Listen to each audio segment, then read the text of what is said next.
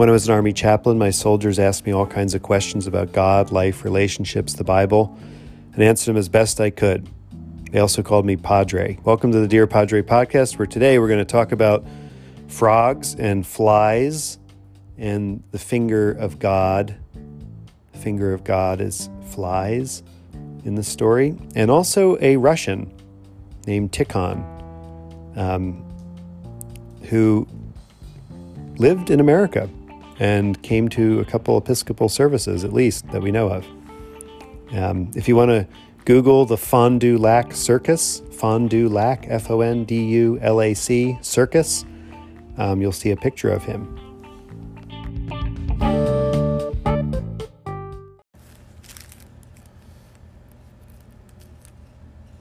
As the plagues grow in intensity, Pharaoh's heart gets hardened harder and harder every with every plague.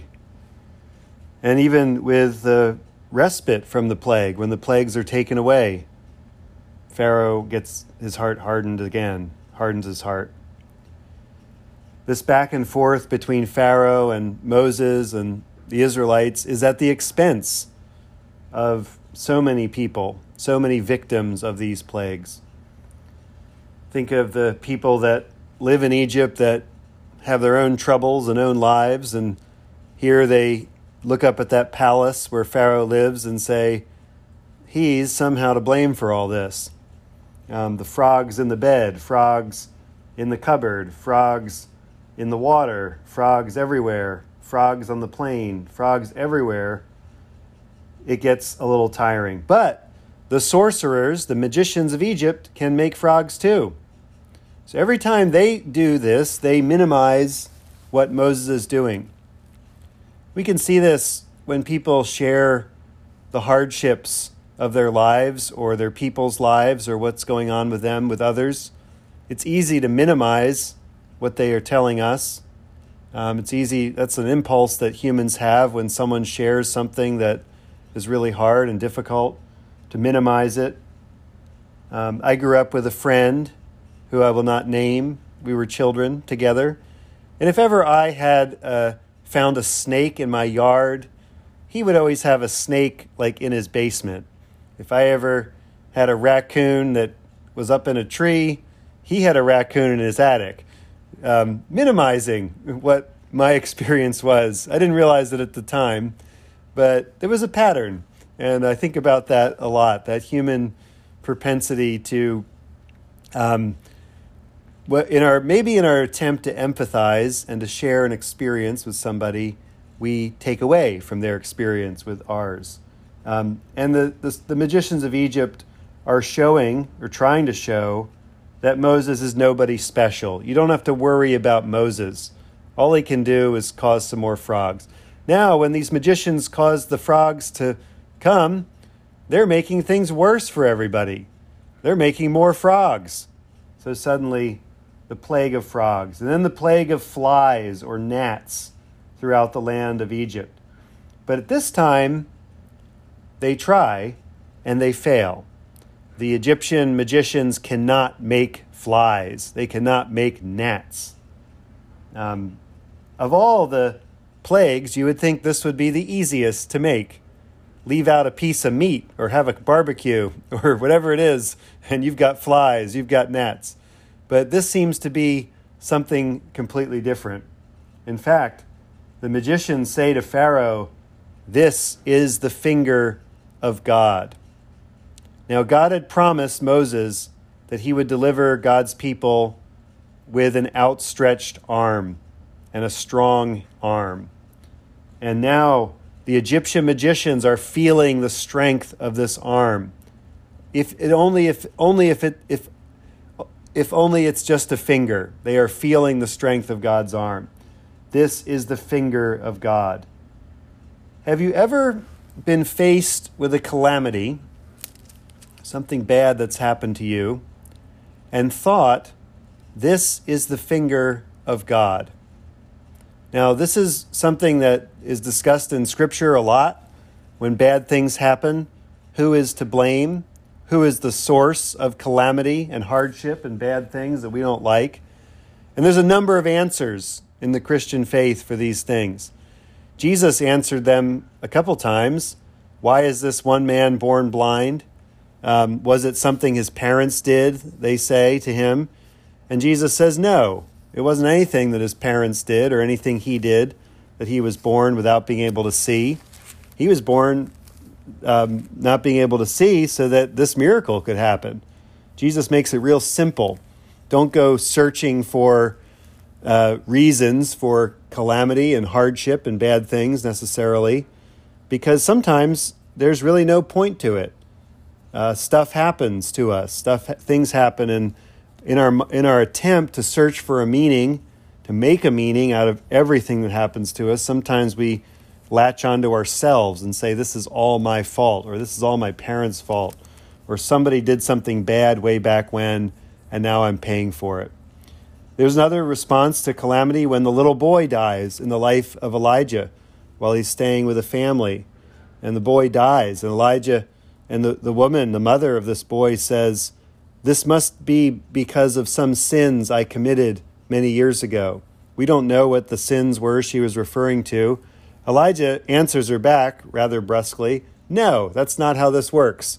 And he restores the child's life to him. Um, we see over and over again in Scripture that we don't, um, we don't necessarily see karma at work all the time in every calamity that happens to us. But here, in this moment of judgment, where the wicked Pharaoh and his henchmen, these magicians, um, they recognize that the that their the judgment is the finger of God, um, and maybe not the God of Abraham, Isaac, and Jacob necessarily. They just might say are saying this is beyond us. Are these magicians admitting to the fact that they are just tricking everybody? that their magic is just magic tricks when everybody else's, when Moses is in fact of supernatural origin. I'm not sure what they're saying here, but they're recognizing that God is present in the story, and the narrator's telling us that for a reason. Uh, so, have you ever thought this is the hand of God? This is the finger of God writing in my life. This is a message from God to stop, to take notice, to pay attention um, I think that's an okay thing to do. Um, not that we always blame ourselves or past actions for something, but to recognize God's presence through what's happening in the world, what's happening to us, and what's happening um, in the calamities of life. And that's what they're doing. This is the finger of God. So they do it again. They say, Let my people go. And they're not asking to be let go of slavery, they're just asking to be let go for three days so they can worship. This is what they're asking. And this is also the first plague um, that is only for the Egyptians. You can see a distinction being made by God between the Egyptians and God's people. God is forming them into an identity, God is forming them into a nation, God is forming them into a people that will bear his name in the world. And to do that, he's got to make those distinctions between those who are being judged with the flies and those who are being spared. So, this annoyance of the flies, this annoyance, is meant to cause Pharaoh to change, but he doesn't. But in his hardness of heart, as we've said before, that is where his change will happen. His heart will get so hard that he will do exactly what God wants him to do in frustration to let his people go. This is how God works in the world, in the story of the Exodus, the story of deliverance. And this is how God works through his Son, Jesus Christ. That it is through the obstinacy of Jesus' enemies, through their hard heartedness, that he goes to be crucified. Again and again, Jesus, it says, he sets his face like a flint, like a hard stone towards Jerusalem and his singular purpose in going towards Jerusalem and doing what he does in Jerusalem and saying what he says in Jerusalem is meant to provoke this kind of reaction in the people that hate him. Um, through, it is through the hardness of their hearts that God is working to save the world. It is through the hardness of their hearts that God is working to save God's people out of Egypt. So, how does God work through the hardness of our enemies' hearts? I'm not so sure. I don't have a good answer for you. You'll have to meditate that on that one yourself.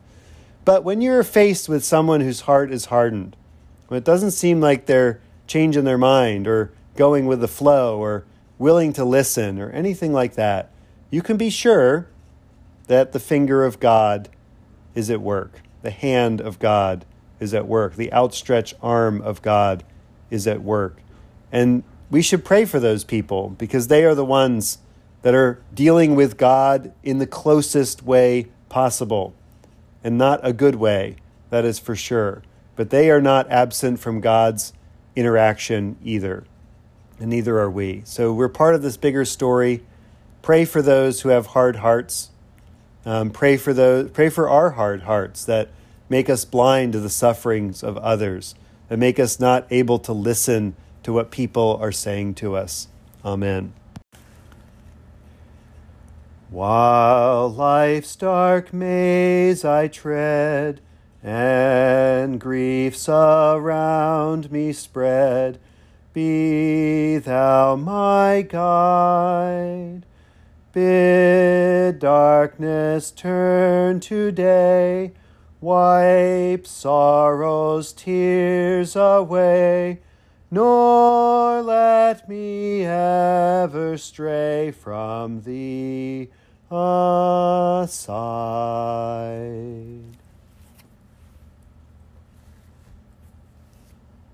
Today we have a very special saint or person the church recognizes. Um, today,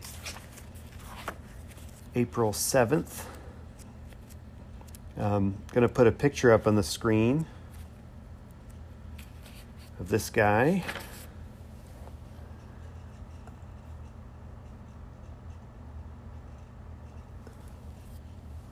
Um, a collection of very handsome men there. Um, on the very far right is Tikhon, uh, Vasily Ivanovich Belavin, um, known as Tikhon. He is the bishop in this picture of the Aleutians and Alaska, or Archbishop of the Aleutians and the of Alaska in the Russian Orthodox Church um, in North America. Uh, in this picture, this is called the Fond du Lac Circus. If you're if you've been around the Episcopal Church for a while, you've probably seen this photo go around. Um, the Fond du Lac Circus as it's called, was the consecration of a bishop, um, I forget his name, in Fond du Lac. And a number of Roman Catholic and Orthodox bishops came along uh, for that, including Tikhon. Um, Tikhon there on the far right. I think another bishop was with him, and then a seminarian, the guy that looks like Elon Musk there with a cross around his neck, um, was there. Uh, but this event points to the, the deep relationship that the Episcopal Church has had with the Russian Orthodox Church uh, because we share uh, a place called Alaska that used to be owned by Russia until um, Secretary Seward uh, worked out the deal with the state of Russia to buy Alaska from Russia. And there were Russian Orthodox Christians in Russia. Um, at the time, both in the native population of native Alaskans and from, from Russia. Um, as, to, as today, there are American, Russian, and Native American or Native Alaskan uh, peoples there. He was born in 1865 in January um, among peasants in a village where his father was priest in the Russian Orthodox Church. Even as a child, he loved religion. Went to seminary at age 13, where his classmates named him the patriarch. So, you know, his sort of life trajectory, I guess, was sort of set from that time. At 23, he graduated and began to teach theology. Uh, three years later, became a monk and was given the name Tikhon.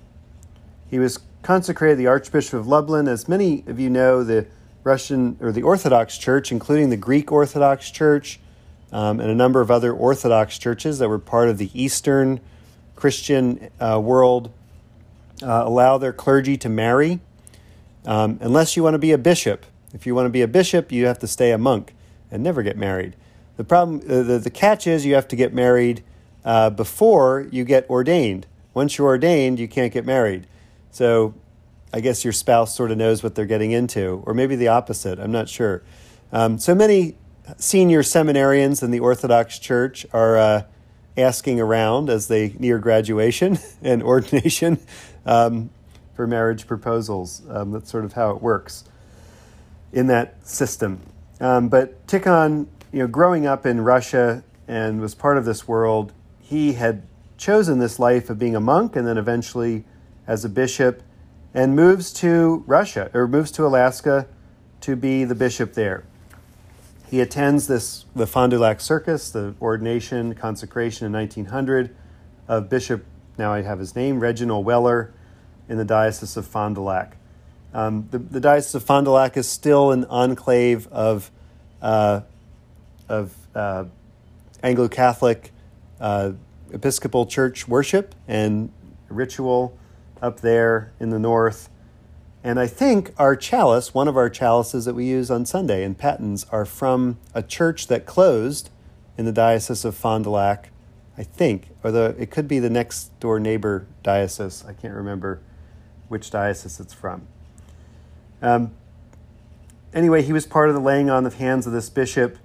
Um, the Anglican world, Anglican bishops and leaders throughout the centuries since the Reformation have looked to the church of the Orthodox churches as have the Lutheran churches in Germany when they broke from Rome, as a model of local episcopal leadership that kept the threefold orders of ministry bishop, priest, and deacon, and yet wasn't affiliated with the Pope in Rome. So Anglicans have always loved the traditions of the church, except for the Pope part. That's been a part that we've not really loved. And said there's a way to be a Christian in historic apostolic succession with bishop, ordaining bishop, ordaining bishops down through time that isn't part of Rome. And the Orthodox Church has always shown that. In 1907, he returns to Russia and is elected as the Patriarch of Moscow in like 1917. So this is World War I is raging. Russian troops are fighting um, all throughout Europe in a losing fight um, in many ways, losing huge numbers of casualties. Meanwhile, a revolution is happening back home that is affecting the morale of the troops. Um, another young man at the time named Joseph Stalin is active in the leadership of the revolution. He's born in um, 1878. He's a little bit younger than Tikhon, another player on the stage of Russian politics at the time. The um, a severe famine hits Russia in 1921 after the revolution. The church is in disarray. Tikhon orders the sale of churches to purchase food for the hungry, as something that no other bishop has ever done or probably ever will do. He cared about people. There were Christians being killed for their faith by the communists who were trying to get control from the uh, Tsar's family. Um, as you know, that story, the Romanov story unfolding. And so it was a really tumultuous time. Um, and during this time, he tries to keep the peace. He tries to protect Christian communities um, and also to um, not antagonize the new communist leadership that has risen to power. He prayed, May God teach every one of us to strive for his truth and for the good of the Holy Church rather than something for our sake. He was imprisoned by the Soviets, by the communists for more than a year, criticized both by the Communist Party and by Orthodox bishops who believed he had compromised too much with the government. So you really can't win sometimes. His enemies, political enemies, and his church enemies both thought he had done a bad job. He died on April 7th, 1925, worn out by his struggles. Um, but in 1989, after perestroika, glasnost, and the return of the of the autonomy of the Russian Orthodox Church. Um, they declared him to be a saint in the church to show that what he had done to preserve the church and to preserve the lives of poor people during that time was something to be commended. Uh, when we look at the politics of the Russian Orthodox Church today in Russia, with um, the current patriarch who is complicit with Vladimir Putin, with his invasion of Ukraine, we lament that and we say, I wish he would stand up against um, his benefactor in that time. Um, and the Russian Orthodox Church has is very complicit in this invasion in Ukraine. And many church leaders, including the leadership of the Episcopal Church and Anglican Communion, our Archbishop of Canterbury, Justin Welby, as, along with every other archbishop in our communion, has denounced his leadership um, and asked him to repent and asked him to change his mind and change his stance on the invasion of Ukraine. We are begging him and praying today that his mind would change. That would change, um, hopefully, things for the better in making peace in that part of the world. But it is unlikely, from my perspective, that that will happen. The Russian Orthodox Church in Russia has become, at the top, uh, very wedded to Putin's regime for many years now and has benefited greatly from that. That is not to say that every Russian Orthodox supports Christian or priest or bishop supports the invasion. In fact, many have spoken out against it and have lost homes and jobs and other things for their witness to the faith. But the fact that what Tikhon did to establish the Russian Orthodox Church in a very difficult time as communist communism was very anti-church, very anti-Christian um, in a number of ways by only allowing people over 18 to attend church services. They didn't want children to grow up being indoctrinated in the faith. Many Orthodox priests worked in factories and farms and other places, um, and you know were priests on the side and sometimes in secret, conducting secret baptisms and confirmations and weddings and other things to preserve the faith throughout the struggle of uh, the the Soviet government um, under Stalin and others. So we thank God for Tikhon and his witness to um, the authentic, true Christian faith of the Russian people, um, which is still there today. And we pray that that fire that he kindled and was and guarded will flare into a bright flame of truth that will burn through the lies and deceptions of the current administration there. Holy God, holy and mighty, you call us together into one communion and fellowship Open our eyes, we pray, as you open the eyes of your servant Tikhon, that we may see the faithfulness of others as we strive to be steadfast in the faith. Deliver to us that the faith delivered to us, that the world may see and know you through Jesus Christ our Lord, to whom with you and the Holy Spirit be glory and praise from ages and ages. Amen.